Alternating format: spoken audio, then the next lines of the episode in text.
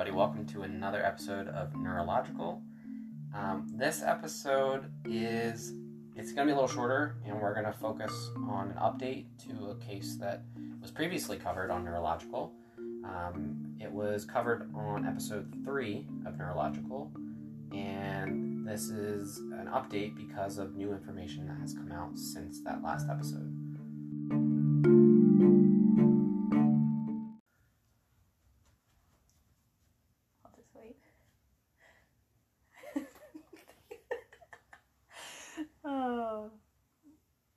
Okay. That's definitely getting edited out because we laughed during an episode about a missing person.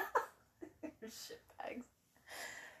And- Okay, so we heard about um, the Linda Stoltzfus case in episode three. Can you give us just like a quick one, two minute brief summary of the case? Challenge you, go. Sure. So, those of you that didn't listen to episode three or uh, read any of the blog posts or news articles about this, um, Linda Stoltzfus is is still um, a missing 18 year old woman uh, from Lancaster County, Pennsylvania. Uh, she went missing June 21st of this year um, and has been missing ever since. Uh, she went missing um, in a very short time frame on her walk home from a church service uh, in Lancaster County. And in that short period, uh, she disappeared and was not seen again at her household. She was reported missing by her father. And uh, since that time frame, uh, the FBI has become involved with uh, police and they've searched uh, many areas looking for her. They've in this time frame have only found uh, clothing that they believe to be belonging to her. Um, they've also had video footage of a suspect um, named Justo Smoker, uh, who has since been charged with uh, her abduction um, related to this case, and he has been incarcerated uh, since July of this year. And um, that's pretty much a, a quick summary of the case so far. Mm-hmm. Okay, so a new update came out, was released this week. Was it Monday? Monday, yes. Yeah. So what So- was that about? The new, actually six months to the day that Linda went missing, uh, Lancaster County District Attorney's Office has now uh, added the charge of criminal homicide uh, to Justo Smoker's um, court docket sheet. So now he's uh, officially charged with her murder, um, in addition to the abduction uh, charge that was uh, previously put forward. Yeah, I feel like we're we're pretty familiar with that lingo, but if you had to just broadly describe that um, criminal homicide, how would you describe it?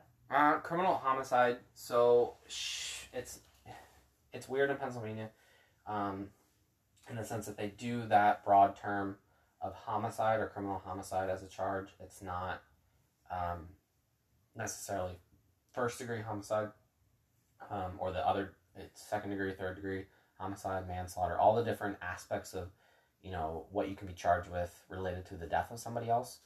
Um, this is just kind of like the catch-all homicide um, charge, and they can later be determined um, what level or degree that he's actually going to be charged and then convicted of.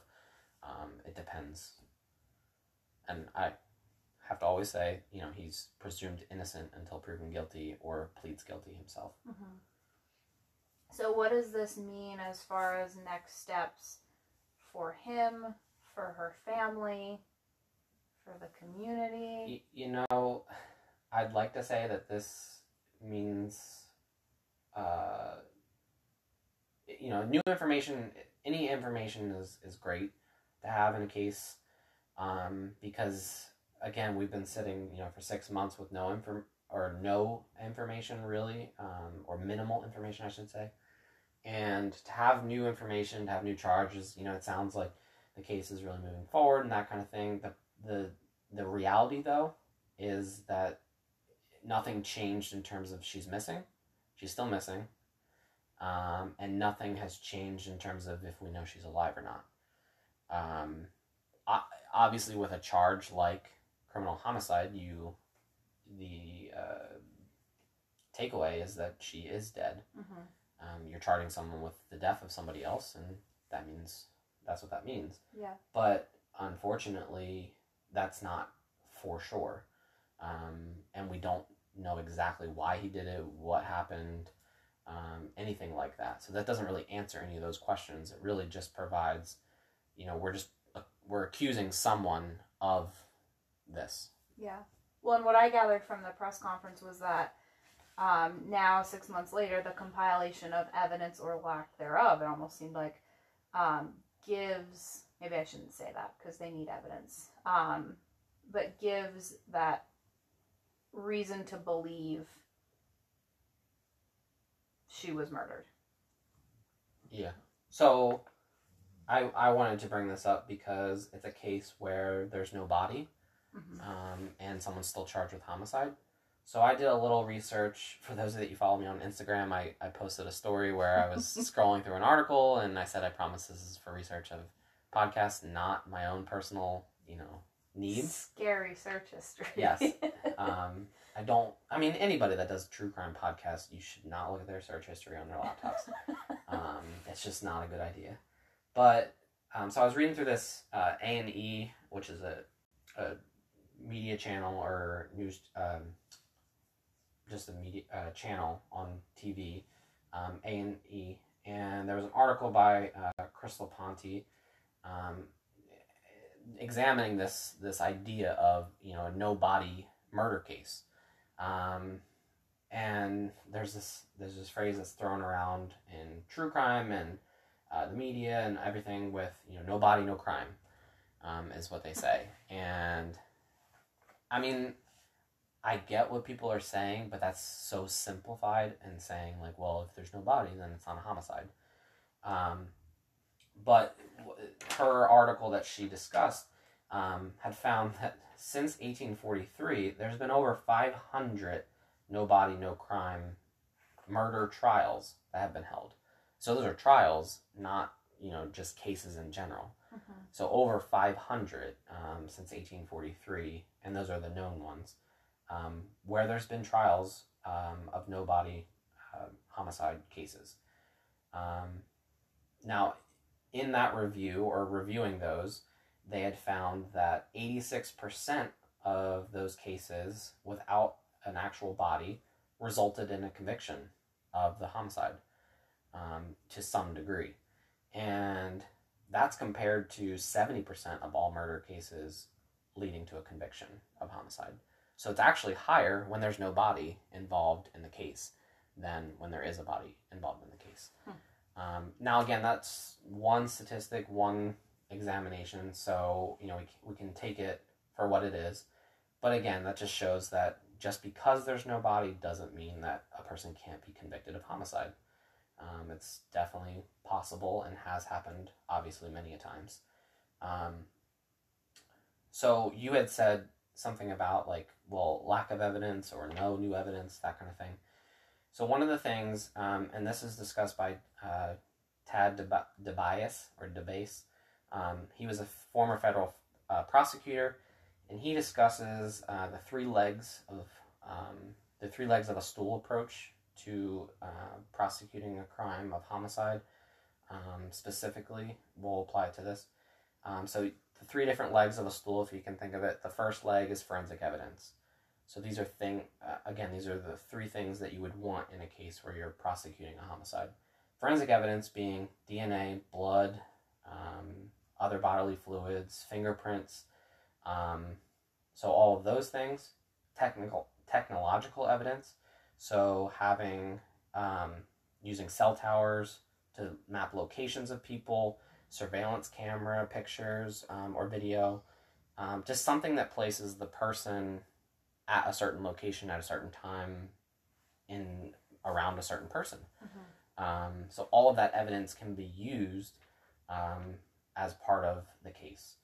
Which they've they'd have for her. Right. So in this in this specific case, they have actually his DNA Mhm. um, at the scene of where the clothes were buried. Um, they have surveillance footage of his vehicle in the area that she was abducted. Um, they have eyewitness uh, testimony saying that he was in that area, Um, they were trying to get his cell phone information to do um, some of that location as well. I think they got it. Yeah. Um, they were reviewing his text messages with his brother. Um, again, just different kind of evidence. So that that is one leg. The second leg would be confessions from uh, friends and or family of the uh, accused. So going to his uh, parents, going to his brother, going to other people that he knows, his workplace, those kinds of people, and that they then reveal that they know who the killer is, or that they know that he is the killer, um, based on what he's told them, what they've seen, what they know, all that kind of stuff. Um, not hearsay, but in the sense that they can actually put him at a place, or they can um, say that he confessed to them um, about doing it. So that's uh, leg number two. Leg number three is confessions from the defendant themselves. Mm. So if he were to confess, which he has not done at this time, um, I think the charge would have come a lot sooner if they had that. But again, a confession from him is not necessary to convict him. Um, but it, you know, obviously, it could it could help the case. Um, definitely could help convince a jury. But we know that a lot of confessions, or some confessions, I should say, are coerced or not authentic. Um, so we can't always just base it on that. Um, obviously, just like a stool, the best way to have a nice, balanced, safe seat to sit on would be to have all three. But um, having just one or two of them um, can help help the case go forward. Um, it's just one uh, one way to look at this as well, uh, without a body actually being present. Mhm. Um, so I will say too that there are some famous cases um, that there was no body and they were convicted of, of homicide. So one of them, for people who know serial killers um, history, uh, in in history I should say. Um, so Albert Fish was a serial killer, um, and one of his victims, Grace Budd, um, that case was uh, prosecuted without a body, her without her body. Um, he was accused of actually cutting her up into pieces, um, and uh, they never discovered those pieces um, of her. So they never found the body, um, but still he was convicted and actually executed Hmm. uh, for his uh, crime, that crime, and uh, other crimes. But that was the that was a very famous one. Um, a shout out to the podcast Women in Crime because they covered um, a victim, um, Sarah Stern, which she's from. She was from New Jersey. Um, the person convicted was Liam um, Mac McAtasney, um, and he was convicted of homicide, even though her body was never found. Um, for people who want to check out more information about that, it's episode twelve of their podcast. Um, but yeah, her body was never found. Uh, they believe that her body was thrown off of a bridge into water, Mm. and they never found her body. Um, but yet he was still convicted of the crime of homicide with her. So yeah, just based on case history, it is certainly possible. I'm interested in the six month, like how it was six months to the day. Is there something to that, or is it just kind of happenstance? Like it's not like a you have to wait six months and then you can declare it I- criminal homicide. I tried to find that somewhere, and um, you know, the internet's a great thing, but it's also like not as easy as people think. Like you can't just search something and find it. it's a it. black hole. Well, that too, yeah. I mean, you go searching for one thing and you come out with, you know, seven Amazon orders. I was just gonna say that. But uh, no, I, I couldn't find anything that related to why it was six months exactly. Um, if anybody with a law background wants to, you know, comment or or provide some insight into this, that'd be great. But it also could have just been, I want to say, like ceremonious, like Mm. like, hey, six months, let's let's release it today because it kind of I don't know has that emotional impact of saying like you know it's been six months just, s- since she disappeared to the day. Um, I don't know if that has like some extra, you know, emotional push to it, but I couldn't find anything legal of why you have to, why you should wait or why you have to wait six months before you do that. Um, obviously, you know they they don't want to to jump you know too fast and say you know okay we can't find her this guy probably did it so let's charge him with homicide they want to do a thorough investigation um, and have as much information as they can before putting a charge forward Mm-hmm. because it's you know you don't want to go in there with a half empty suitcase of evidence you want to go in there with as much evidence as you can Yeah. Well, and it's only fair because you put that charge on someone and you're wrong, which does happen, but you know, we want to try to prevent that from happening at every cost because I mean, their life is ruined then. yeah yeah you, yeah you definitely you do want to consider the implications for charging someone with homicide mm-hmm. um, when you're saying that someone abducted someone you're saying that they took them and uh, you know removed them from where they were against their will um, but now you're accusing of someone of taking their life and uh, that's a obviously one of the if not the most serious um, accus- one of the most serious accusations you can put forward uh, against somebody Mm-hmm. Okay. So, any other updates on on that or? Uh, I know that the um, all the law enforcement is still actively searching for her, so it's not like because they charged him with uh, criminal homicide that they say, okay, that's it for the search and we won't stop looking. Um, it doesn't give them that that permission to do that. Uh, so I know that they are still searching, which is a great a great thing. Um, I think she deserves that. I think her family deserves that. I think the community deserves that, and uh, I think he. De- I think the defendant deserves that Mhm. um, as well. Uh, you know, I think the more evidence we can get, the better in a case um, involving a, a missing person or a possible homicide. Um, I know that the community is still holding on hope that she's still alive. Um, but I also know that for some, it probably this creates some sense of more realized grief because there is that label of homicide attached now. Mm-hmm. Um, so that reality of that she could be uh, deceased is now out there a little bit more officially, we'll say, um, as opposed to before. You know, she was considered abducted. Um, you know, now they're they're charging him with homicide. They're saying that she's deceased at this point, um, or they have reason to believe that. But um, I, I, I do know that a lot of people are still holding on hope, and I, I don't ever want to discourage anyone from having that hope. Um, but I also recognize that people, you know, do some um, pub like grieving publicly or not publicly, but whatever this news means to them. So Yeah. All right. Well, um, you plan to still keep following this, right, and giving updates Oh, if and as they come. definitely, I mean, if there's anything new pre-trial, which at this point, you know, again, I think I said this before, but the trial is not happening in 2020. Um, who knows if it, if and when it will happen in 2021.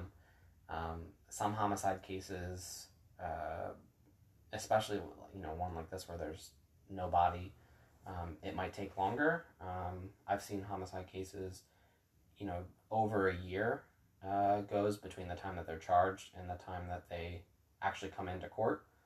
Um, that could change if he decides to, to make a plea or there's a plea agreement, something like that. Mm-hmm. But as far as a trial, um, I don't I don't see that happening within the next couple months.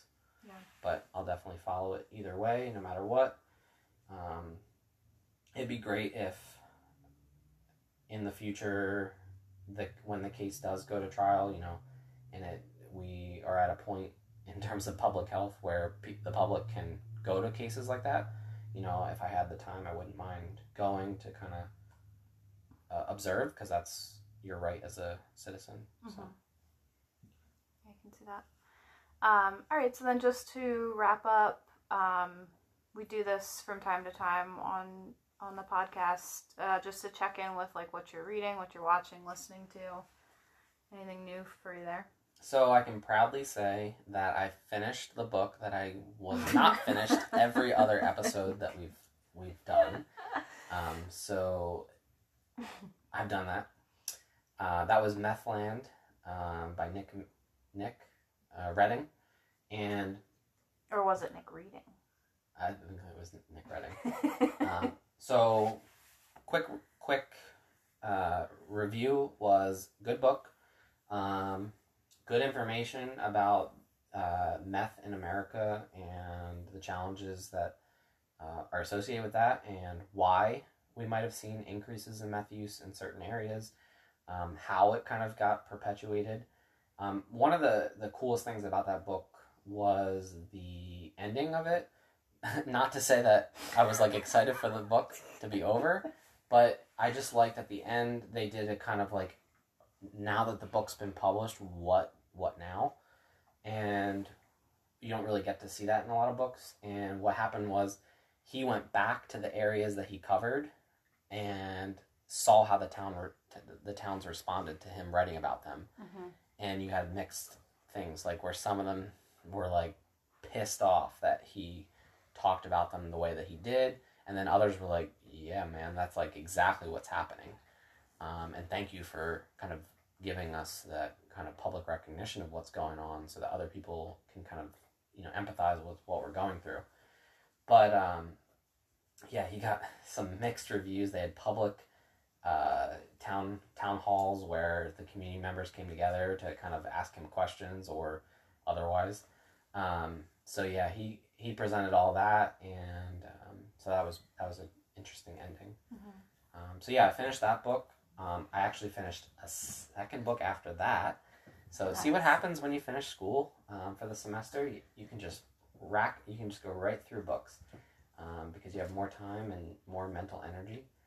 Um, so I finished uh, Ginger Zee, um, her book called Natural Disaster, uh, which was really cool as a memoir about her her life so far, um, her struggles with uh, depression and some other mental illness, um, and then just her life in general as a, a up and coming meteorologist. Um, as a female in that field, it was interesting to learn about that. Uh, so that was a good book. Um, I'm sure you'll probably check that one out. Mm-hmm. Yeah, it's on my to read. Um, and then now I'm currently reading uh, the book Justice by Dominick Dunne. Uh, that was a book I got at a book sale or a, a used book sale. So um, always cool to get a book that normally costs like $25 for two. Uh, so that's awesome. And this book, I had kind of discovered it through, again, uh, Women in Crime episode. Uh, which was focusing on Dominique Dunne, which is this author's daughter. Um, she was killed by her boyfriend, um, and that kind of he was already kind of a someone that's involved in uh, movie production, uh, books, journalism, that kind of thing. But then, as a result of unfortunately his his daughter being killed, um, you know, he went through the whole court process and then uh, started writing a lot more about cases like that. Um, so this book is a combination of that case of his daughter, um, which was the first part of it, and I uh, enjoyed learning more about that. Um, again, Women in Crime covered this case in a podcast episode, so if you prefer to get it that way, and then other cases that he's sat in on, um, not really as a reporter, but just someone as like observing um, and seeing what's going on with these cases. So he was in uh, with the O.J. Simpson case, Hmm. um, and then a couple other, uh, not necessarily high profile, but um, they were covered pretty pretty well in the media. Um, other cases that he's uh, observed and kind of wanted to report on as well. Um, so they're all included in that book. Uh, just and a lot of them, the reason he discusses them is because of the outcomes and because of what was involved in the case. Um, they're not cut and dry, and for his the daughter case, um, it wasn't. He felt like justice wasn't really served, so the title of his book being Justice um, is kind of like a, a challenge to that too. But that uh, yeah, that's what I'm reading. Not really, not really watching anything specific right now. Um, Well, we finished Schitt's Creek, which is totally irrelevant to your podcast, but Yeah. a great show. totally. um, yeah, so I finished that. Um, listening to same podcast um, for the the most part. No, nothing new. I do plan on maybe branching out to um, uh, if there's any new ones coming out. Um, maybe branching out a little bit um, rather than the ones I just typically listen to. Although there's always new content, so those are great. Um, but yeah, not listening to anything specific uh, that I'd want to discuss. But All right. Well, thank you so much for listening to this episode. Um, I know that uh, a lot of people were following this uh, case in terms of my podcast and blog. Um, I know that because it has the most listens of all the episodes. Um, and I definitely encourage everyone to share, um, to discuss this, uh, keep it you know in people's minds because we want to to get information if there is any out there, um, and people can uh, access those resources. Uh, I'll put some in the description for this episode, but you can also go back to episode three, listen to that, and there's um, some more in there as well. So thank you so much.